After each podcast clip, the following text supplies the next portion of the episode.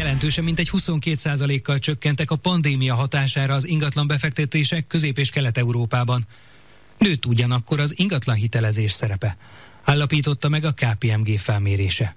A kutatásban a kelet-közép-európai régió 11 országának több mint 40 bankja vett részt. Számolt be az Inforádiónak a KPMB Magyarországi ingatlan tanácsadás üzletágának vezetője Dános Pál. A riporter Sipos Édikó.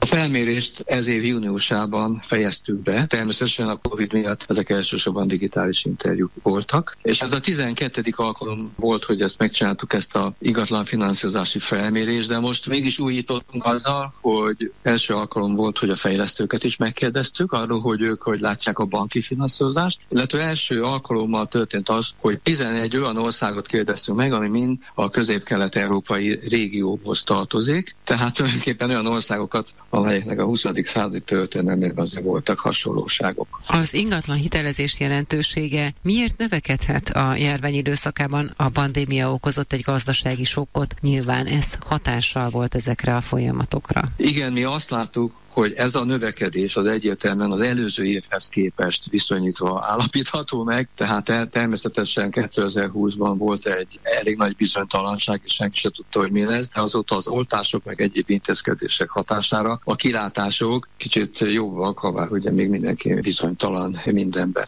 Tehát csak egy számmal hadd illusztráljam ezt, hogy például az ingatlan szektorban történt befektetések ebben a régióban, tehát a 11 országot tartalmazó régióban előző évhez képest 22%-kal csökkentek, ami egy igen szignifikáns szám. Persze nem voltunk egyedül, mert ugyanez globálisan nézve, ott 13%-os csökkenés volt, volumen tekintetében közel 5 milliárd euró befektetés volt az ingatlanban, ebben a régióban, míg ezt összevetem a globális befektetéssel, az 150-760 euró nagyságrendű volt. Egy számmal még hagyd illusztráljam azt, hogy a helyzet a pandémia viszonylagos jó kezelésével a, a régióban milyen kedvezően változott, és itt Magyarország büszke lehet magára, hiszen ennek a befektetési volumennek idén 13%-a volt az, ami Magyarországra érkezett. Ez azért érdekes, mert hogy gyakorlatilag megdupláztuk az előző évhez képest a befektetési nagyságrendet, ami azt jelenti, hogy valamilyen szempontból az ingatlan piac a befektetők számára is kedvező. Térjünk vissza a bankokhoz. A bankoknak a hitelfinanszírozási preferenciájában a szektorokban volt egy érdekes elmozdulás, míg korábban a bankok legszívesebben az irodapiacot finanszírozták, hiszen az nagyon átlátható volt gazdasági szempontból, hosszú távú béleti szerződések, jól ismert bérlőkkel, stb. stb. Addig a Covid hatása és az elmúlt két év hatására az